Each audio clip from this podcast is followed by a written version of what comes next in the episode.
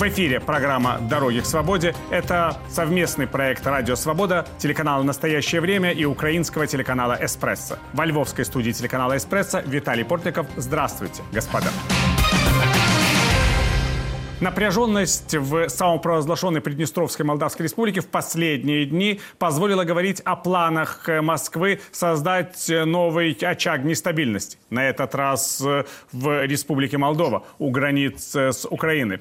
Источники издания «Санди Таймс» в украинской разведке даже утверждают, что в России уже принято решение о возможном захвате Республики Молдова. При этом в самом самопровозглашенном Приднестровье в провокациях обвиняют Украину. А в Кишиневе говорят, что причина нестабильности – некие внутренние разборки среди приднестровских кланов. Так что же происходит и действительно ли может возникнуть новый очаг дестабилизации?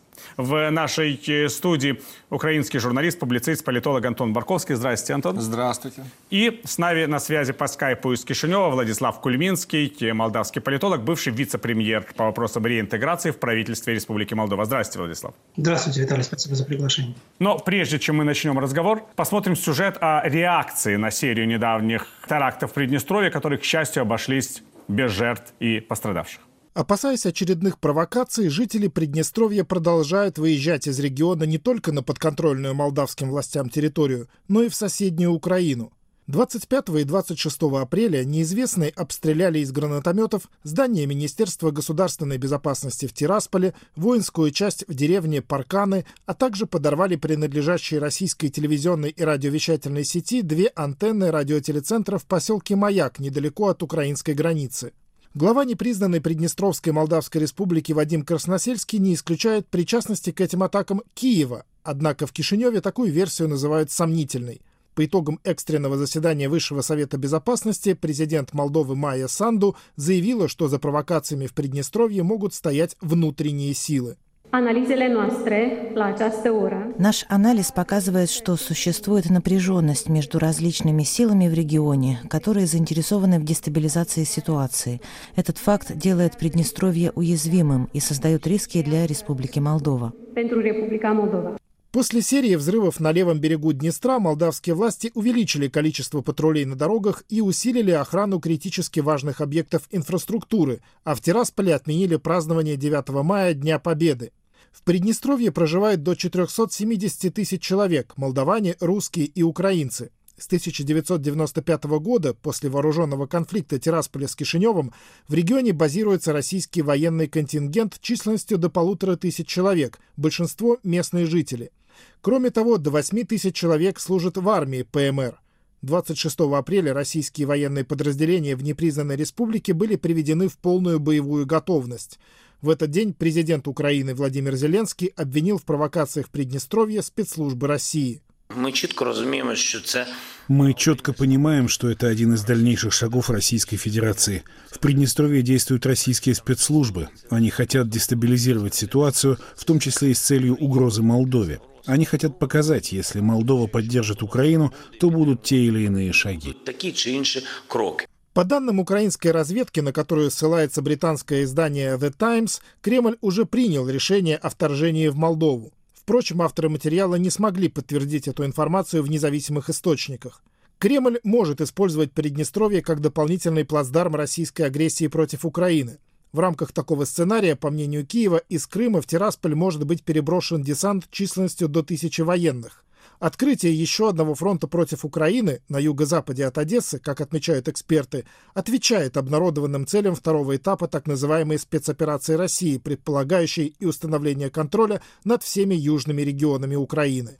Между тем, более 10 стран Европы рекомендовали своим гражданам покинуть территорию не только Приднестровья, но и в целом Молдовы. Верховный представитель Евросоюза по внешней политике Жозеп Боррель заявил, что последние инциденты в Приднестровье угрожают безопасности и стабильности Молдовы и призвал все стороны избегать дестабилизации ситуации в регионе. Ну вот, Антон, на самом деле ведь совершенно очевидно, что вся эта история с нестабильностью в э, Приднестровье, она совпала с ракетным обстрелом Одесской области, она совпала с разрушением моста, который соединял вот, две части Одесской области. Он не совсем разрушен, тем не менее было сделано все возможное, чтобы ликвидировать э, еще один объект инфраструктуры на юге Украины. И может ли это быть просто совпадением? Или это такая вот планомерная работа? Здесь создаем очаг нестабильности, бьем по Одессе и устраиваем взрывы в Приднестровье. Слишком много странных совпадений. Нужно еще учесть еще одно, в кавычках, совпадение. Это уничтожение двух российских десантных кораблей около острова Змеиного. Да? И мы понимаем, что это все не просто так. Действительно, Россия начинает наращивать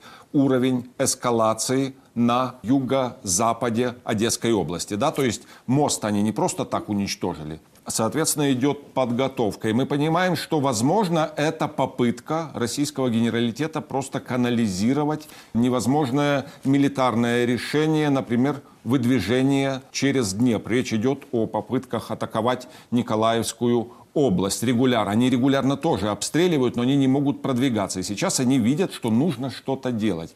И вот в какой-то очередной больной голове российского генштаба родилась очередная идея – использовать другой плацдарм. Речь идет о Республике Молдова, да, и мы понимаем, что Приднестровье имеет свой специфический статус. Это еще очень давняя история, но оно слишком не поддается для размещения большого количества регулярных частей, пока украинская артиллерия будет ждать их появления. И, соответственно, это очень может быть интересный для Кремля кейс. Они могут попытаться разбудить свою, не знаю, политическую пятую диверсионную колонну в самой Молдове. То есть не обязательно им нужно начинать именно с Приднестровья, да, пытаться прорубаться через воздушный коридор к Тирасполю, например. Нет, они могут попытаться использовать какую-то большую внутреннюю провокацию в Кишиневе. Да, в любом случае мы видим очень-очень серьезную концентрацию. И это не просто так случайность. Это речь идет о том, что, возможно, Россия сейчас будет начинать большой очередной фазовый переход. Потому что мы помним, да, Виталий, что Приднестровье это, это было начало большого распада постсоветского пространства. Да, это была одна из первых попыток Российской Федерации пытаться кровавыми гвоздями прибивать шкуру расползающегося Советского Союза. Да, я сказал, да. что даже попытка Советского Союза была сначала, да. а потом уже Российская Федерация стала наследником этой нестабильности. Так вот было. именно, вот именно. И сейчас мы, возможно, увидим целый парад подобных историй, то есть, возможно, они нечто подобное будут обострять и в Центральной Азии, и на Кавказе. Речь идет, скажем так, о параде признаний и накачкой вооруженных вот этих вот временно оккупированных Россией территорий, в частности, например, той же самой Грузии. Владислав, я не знаю, испугал ли вас господин Барковский, но какое ощущение в самом Кишиневе всей этой ситуации? Ведь давно уже не было вот такого вот напряжения между Тирасполем и Кишиневым, не, не было вот такого вот ощущения, что вот-вот что-то может взорваться. Нет, Виталий, мне сложно чем-то напугать, но давайте, если можно, мы попробуем все разложить по полочкам, потому что это действительно важно. Сегодня Украина защищает, как, собственно говоря, это было, наверное, в 2014 году, защищает в том числе и Молдову. Молдавские власти очень четко осудили агрессию, войну, и в рамках своих возможностей власти Республики Молдова оказывают всю возможную поддержку. А что касается внутренней ситуации в Республике Молдова, то тут необходимо хорошо понимать наши реалии. То есть тут очень важно понимать нынешнее состояние, ресурсы страны. Вот представьте себе, например, вот Украину там до 2014 года, да, то есть у нас до сих пор работают российские так называемые передачи, а по сути, в принципе, просто пропаганда. То есть она работала до сих пор. В Украине, в общем-то, этого не было 8 лет, эта ересь э, сознание людей не отравляла, ну вот поэтому-то, собственно говоря, наверное, отчасти, чем можно было бы объяснить те изменения в настроениях в Украине. В Республике Молдова все это до сих пор есть настроение в обществе сегодня очень неоднозначное. Если президенту Майя Санду удалось объединить общество вокруг реформ и создать некую такую общую повестку. Сегодня общество расколото как никогда. Вы, наверное, удивитесь, но в Республике Молдова даже среди этнически украинского населения многие задают себе вопрос, а кто виноват в этой войне. То есть однозначного ответа на этот вопрос э, так до сих пор и не нашли. Э, экономически Молдова сегодня в очень уязвимом положении, потому что постоянный рост цен, ну, собственно говоря, в стране, которая последние годы переживала не самые лучшие экономические времена, конечно, ведет к достаточно высокому уровню недовольства от людей. Поэтому правительство все ввело постоянно достаточно осторожную политику, понимая эти внутренние реалии, потому что и для Украины крайне важно, чтобы в Республике Молдова сохранялась вот, дружественное правительство. Да, и, в принципе, уровень взаимоотношений между Украиной и Молдовой в последние два года резко вырос. Контакты абсолютно на всех уровнях. А с военной точки зрения необходимо понимать, что уровень подготовленности Республики Молдова ну, в разы ниже, чем в Украине. Украина – это сегодня региональная держава, в Украине сегодня очень сильная армия. В Молдове неплохие саперы, отличные миротворцы в Организации Объединенных Наций. Но организационная армия Молдовы – это не боевая сила. Ну, конечно же, этот вопрос будет меняться. Потому что это крайне важный фактор в тех решениях, которые сегодня принимает правительство, которые действительно отталкиваются от этой реальности. Правительство Республики Молдова старается помогать Украине абсолютно чем, чем, всем, чем может – но при этом не значит, э, становиться частью конфликта, если хотите. Вот по причинам, по которым я вам объяснил. А что касается Приднестровья, тут, честно говоря, мне кажется, очень много оценок давалось в украинской прессе. Говорили, что Приднестровье – это не стратегическая угроза, что в военном отношении Приднестровье не навоюет много, что для Украины из Приднестровья э, серьезные угрозы э, не исходят. Ну, смотрите, в самом Приднестровье мы сейчас, наверное, говорим приблизительно, там, наверное, население примерно 300-350 до 400 тысяч человек, из которых 350 тысяч обладают паспортами Республики Молдова. Там очень сильны родственные связи с Украиной, с Одесской, с Винницкой областями. То есть мне лично очень сложно себе представить, чтобы кто-то из Приднестровского региона, исходя из этих базовых данных, чтобы кого-то можно было мотивировать участвовать в какой-то агрессии, э, агрессии против, э, против Украины. Ну и об этом, кстати, это даже не мои оценки, это, собственно говоря, это оценки, которые давали, э, давали украинские коллеги. Там этнический состав населения достаточно интересный. Там приблизительно, наверное, 35-40% это молдаване, примерно 30% украинцы. Кажется, ну, конечно, я в этом могу ошибаться, значит, но мне кажется, что вот угрозы оттуда с этой стороны наверное, это было бы просто самоубийственно. Особенно принимая во внимание, что Украина очень сильные соединения стоят на, на приднестровском сегменте молдо-украинской границы. А я напомню вам, кстати, что молдо-украинская граница для Украины вторая по протяженности после сухо, вторая по протяженности сухопутная граница после границы с Российской Федерацией. И ну, Украина заверила Республику Молдова, что все будет очень тесно координироваться. И это, в принципе, и происходит сегодня, потому что, еще раз подчеркну, что уровень взаимоотношений между странами действительно качественно вырос. И, честно говоря, я даже я с огромным ужасом думаю о том, что было бы, если бы в руководстве Республики Молдова, например, сегодня был бы господин Дадон. И действительно, для Молдовы очень хорошо, что сегодня президентом страны является Майя Санду. В эфире программа «Дороги к свободе». Это совместный проект «Радио Свобода», телеканала «Настоящее время» и украинского телеканала «Эспрессо». Наши гости – журналист Антон Барковский и политолог Владислав Кулиминский. Мы обсуждаем планы Кремля в отношении Молдовы и вероятность втягивания Приднестровья в войну России против Украины.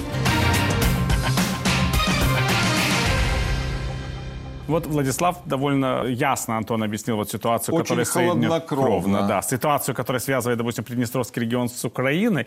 Но я вот, честно говоря, думаю, есть же еще и направление другого удара. Это в сторону самой Молдовы. Вот именно. Это один момент. Второй момент. Мы понимаем, что теперешняя российская агрессия против Украины доказала, что можно обойтись без гляевица. Можно обойтись без обоснований. Можно обойтись без каких-либо долгих политологических объяснений. Взяли и вторглись. Взяли и начали бомбить ракетами Киев. Взяли и вырезали Бучу. Взяли и вырезали Ирпинь. Вот. И поэтому, когда в Молдове надеются на то, что будут работать какие-то рациональные моменты, нужно сразу же напомнить, да, что взяли и начали высаживаться под Киевом пытались взять аэропорт и взлетно-посадочные полосы. Так вот, то же самое могут сделать, взять и попробовать в отношении Кишинева. И хотел бы также напомнить, что Молдову на самом деле защищает от России не какая-то большая политология, а именно маленькая красная линия украинского побережья, да, которая удерживается доблестными украинскими военными. Да? И главный аргумент для Молдовы, для того, чтобы она могла чувствовать себя спокойно, это украинская система противовоздушной безопасности, наше ПВО в Одесской области. И мы понимаем, что на самом деле это разговор не только там о защите Молдовы как суверенного и прекрасного государства. Мы понимаем, что это еще также вопрос о нашей безопасности. Потому что недаром Россия пытается сейчас заострять историю на юго-западе. Мы понимаем, что если бы, не дай Боже, они бы реализовали свой план в отношении, например, расширения Приднестровской республики или там Гагаузской автономной республики до моря, вот тогда бы начались большие проблемы. Задача Кремля – завести туда большой мощный вооруженный контингент. И я думаю, что в Молдове очень важно, чтобы это понимали, потому что Молдова, как и Украина, не имеет особых отношений с Евроатлантическим Союзом, которые бы заставили использовать пятую статью. Да, но у Украины хотя бы есть соглашение оборонного плана с Соединенными Штатами. И да, мы понимаем, что у Молдовы сейчас приходит момент, ну, быть или не быть. Потому что если, не дай бог, будет расширение вот этого вот плацдарма военного, ну, поверьте, что никто не будет долго искать, как я уже говорил, какой-то специальный глявец. Владислав, вы знаете, меня что заботит? Вы вот, конечно, так вот хорошо описали нам ситуацию, почему Приднестровье не может быть угрозой для Украины. Но я же как раз говорил о том, что Приднестровье может быть угрозой для самой Молдовы. Ну, в той или иной. Я не утверждаю даже, что там путем военной силы. Там обострение ситуации, заявления, диверсии. Министр иностранных дел России Сергей Лавров, который сказал, что Молдове стоит подумать о своем будущем, потому что ее якобы затаскивают в НАТО. Хотя я не помню ни одного заявления, ни одного молдавского чиновника, руководителя, даже политика, который говорил бы о НАТО. Это об этом сказал только Лавров. И я хорошо помню, что такие угрозы в адрес Украины как раз и предваряли все эти планы вторжения и дестабилизации. Да, Виталий, вы, конечно, абсолютно, абсолютно правы, то есть исключать совершенно ничего нельзя, и поэтому в Молдове, конечно, готовятся ко всему. Я, когда говорил, я, я пытался объяснить точку зрения, значит, с этой стороны, но, само собой, для Республики Молдова самый кошмарный сценарий Значит, это если, не дай Господь, вот то, то, о чем вы говорили, произойдет. Если бы тот сценарий, который был бы в самом начале, бы реализовался, и не дай Господь, войска дошли бы до Приднестровского сегмента молдо-украинской границы, ну, конечно, тут все было бы дальше понятно. То есть никаких абсолютно в этом смысле вариантов быть бы, быть бы не могло. То есть, конечно же, все понимают, что с той стороны, и вот мне кажется, что там основная опасность, вот с той стороны может прийти все, что угодно. Но для того, чтобы этот сценарий реализовать, там же есть еще очень большая территория Украины. Значит, необходимо преодолеть такое сопротивление, которое, как мне кажется, сегодня сделать это, это совершенно невозможно. Поэтому вы правы, Молдова, конечно, в этом смысле полностью и целиком зависит и полагается на Украину в плане своей безопасности, потому что все остальные варианты означают и для Республики Молдова экзистенциальную угрозу, угрозу существования страны, конечно. Мне кажется, Антон, что вот на этом фоне можно посмотреть на то, что вообще происходило вокруг Поднестровья эти все три десятилетия. Мы часто говорим mm-hmm. о каких-то украинских внешнеполитических ошибках, о недооценке России, скажем так. Но надо признать, что Украина, особенно в 90-е годы, совершенно не готова была понять, насколько серьезной угрозой для ее безопасности является само существование вот этого анклава на территории Республики Молдова. Что это вообще угроза самой Украины. Более того, украинские политики пытались как-то использовать это в собственных интересах и в своих отношениях с Россией. И э, Набирали теперь... даже добровольцев для того, чтобы они воевали против законной да. власти Молдовы на стороне российских войск, которые разрабатывали вот этот вот Приднестровский плацдарм. Но да, министры объясняли это тем, что вот э, украинцы там этнически есть, это наши интересы. Ну да, так вот пропаганда как, да. всегда может объяснять все, что угодно. Меня знаешь, что беспокоит вот в теперешней ситуации? Что в Кремле возьмут раз и признают суверенитет временно оккупированной Приднестровской республики. Да, ну, части Молдовы, имеют имеет название Приднестровская республика, вот возьмут и пойдут таким путем. И будут присоединять к Приднестровью остальную часть Молдовы. Ну, как Донецкой область? Народной да, Республики, да. остальную часть Донецкой области. Да, это хорошая идея. Но, кстати, Владислав, вы как считаете вообще? Сама идея признания независимости ПМР, так называемая, она вообще может когда-либо возникнуть на повестке дня? Ну, опять-таки, мы же не думали еще, между прочим, полгода назад, что в Кремле возьмут и признают ДНР и ЛНР так называемыми независимыми государствами. Хотя почему нельзя было об этом думать после Абхазии и Южной Осетии? Но, честно вам скажу, не думала украинская политическая элита, не ставила перед собой такого вопроса и не хотела на него отвечать. Ну вот, может быть, вам стоит поставить, пока еще есть возможность ставить такие вопросы теоретически. Еще раз подчеркну, что, наверное, на 80-90% все будет зависеть от того, как будет складываться значит, обстановка в этой войне. Вот это, пожалуй, сегодня ключевая составляющая, от которой будут зависеть все дальнейшие шаги. Никаких вариантов совершенно в Молдове не исключают при планировании ответственных действий. Но Смотрите, дело в том, что вы правильно сказали про 30 лет. Сегодня Приднестровье и приднестровское урегулирование для жителей правобережной Молдовы, на правом берегу, а я напомню вам, что мы получили безвизовый режим еще в 2014 году, да, то есть э, и с тех пор, в принципе, совершенно свободная возможность передвигаться абсолютно по всей Европе, которая здесь находится рядом. То есть вот за эти 30 лет важность этого приднестровского регулирования, приднестровского вопроса, она ушла где-то в общественной повестке, наверное, где-то на 30 место. То есть для людей, знаете, в их обыденных повседневных делах это даже не вопрос. Этот вопрос возникает только тогда, когда возникает какая-то угроза серьезной напряженности. Да? То есть люди этого очень сильно опасаются и очень сильно боятся. Значит, этот процесс этого урегулирования – это очень долгий 30-летний процесс. Я вам начну описывать все его перипетии, то на это не хватит, наверное, и недели. Там было подписано под 250 или 300 различных договоренностей, соглашений, планов, чего там только не было. То есть там было очень много чего. Но, в принципе, основной, основной принцип, которого придерживалась Республика Молдова – это мирное политическое урегулирование.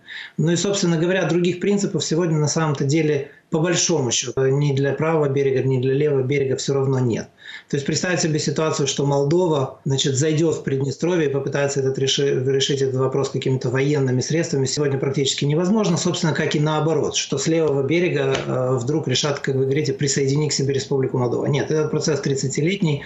То есть, ну, конечно же, если там произойдет, как вы говорите, высадка десанта и так далее, это кардинально поменяет ситуацию. Совершенно кардинально. Еще раз подчеркну, именно поэтому сегодня Республика Молдова зависит от Украины. А вот Румыния, она что, будет вот сидеть и, и смотреть, если вашей стране будет угрожать опасность? А, Виталий, это тоже очень серьезный вопрос. У нас э, с Румынией очень последнее время были хорошие взаимоотношения, то есть очень, очень тесные. Тут решение не принадлежит одной Румынии. Румыния пока до настоящего момента в этом смысле была крайне осторожна, потому что, как вы говорите, возможное расширение конфликта, да, возможное вовлечение в, эту, в этот конфликт страны НАТО, но это уже эскалация такая, решение о которой принадлежит уже не только самой Румынии. И тут необходимо это, это очень четко понимать. Хотя, конечно же, вы правы, для Румынии это ключевая угроза безопасности, потому что это происходит прямо все на границах.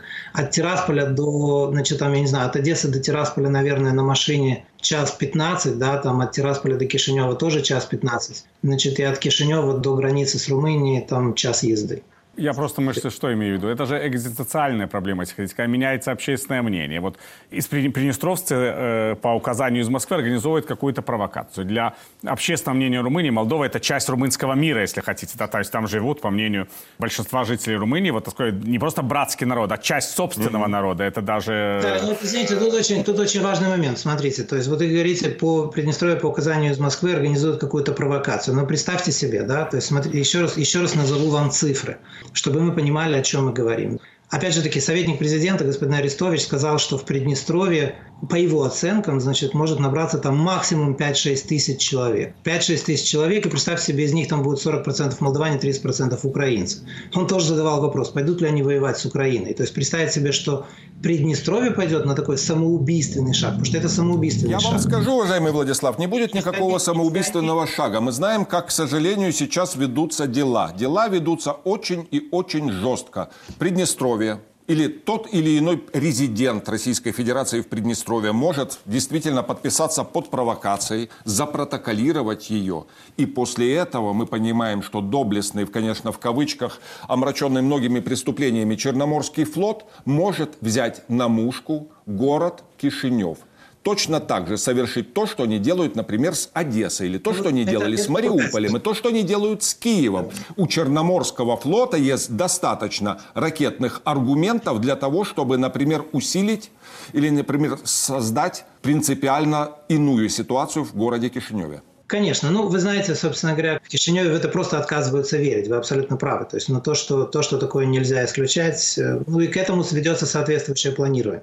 Да, и для, для этого не нужен никакой вооруженный поход, как совершенно верно. Это апокалиптический, это такой уже, знаете, совершенно апокалиптический сценарий. Города уже почти нет. Огромный город, прекрасный, красивый город, порт на Азовском море с мощнейшими заводами. Города Волновахи нет. Просто вот как города. Был город Волноваха, прекрасный, в нем жили люди. Они верили в то, что будет плюс-минус все да, хорошо. У нас, тут, у нас и так в стране, в стране настроения, знаете, такие очень, очень люди опасаются. Вы, пожалуйста, не, не пугайте, не, не сейте панику среди, среди, нет, среди нет, граждан. Это, это не про панику, что... на самом деле очень, очень пытаемся Конечно. быть сдержанными, но действительно это все происходит вот в режиме реального времени. То есть город Краматорск, вокзал, из которого пытаются уехать люди, они собрались на вокзале, и туда прилетает то ли Искандер, то ли точка У.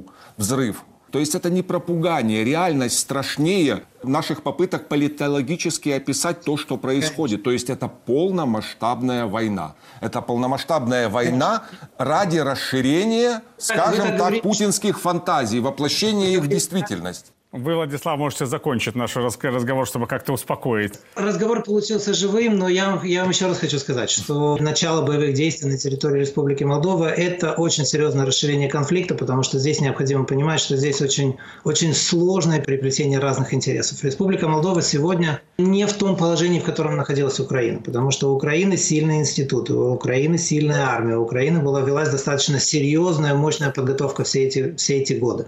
В Республике Молдова институты достаточно достаточно слабые. Хотя, конечно, по мере возможности Республика Молдова будет делать все возможное для того, чтобы этому противостоять, несомненно, как это бы делало любое государство. А выживание государства в сегодняшних условиях – это, пожалуй, основное. Украина сегодня бьется за независимость, за настоящую освободительную войну. Вот. И для Республики Молдова, конечно, ситуация, ситуация другая. Поэтому правительство предпринимают пока на настоящий момент в складывающихся обстоятельствах, предпринимают достаточно рациональное решение. Я могу вам, Владислав, только пожелать, чтобы мы не должны были об этом говорить. Вот это вот был бы лучший результат нашего сегодняшнего общения. Чтобы эта нестабильность, в которой живут э, граждане Украины, э, война, в которой живут граждане Украины вот уже больше более 70 дней, чтобы она обошла стороной Республику Молдова даже на фоне этих воинственных заявлений российских руководителей и Мы пропагандистов. искренне этого вам желаем. Вам, Владислав, и вашей стране. Да, и надеемся, что все будет хорошо. Но, к сожалению, мы видим, насколько все бывает плохо совсем рядом. Мы говорили с украинским журналистом Антоном Барковским, молдавским политологом Владиславом Кульминским. Программу «Дороги к свободе» можно слушать в нашем радиоэфире, смотреть на телеканале «Настоящее время». Это совместный проект «Радио Свобода», телеканала «Настоящее время» и украинского телеканала «Эспрессо». Провел эту программу Виталий Портников. Я прощаюсь с вами, господа, до новых встреч в эфире.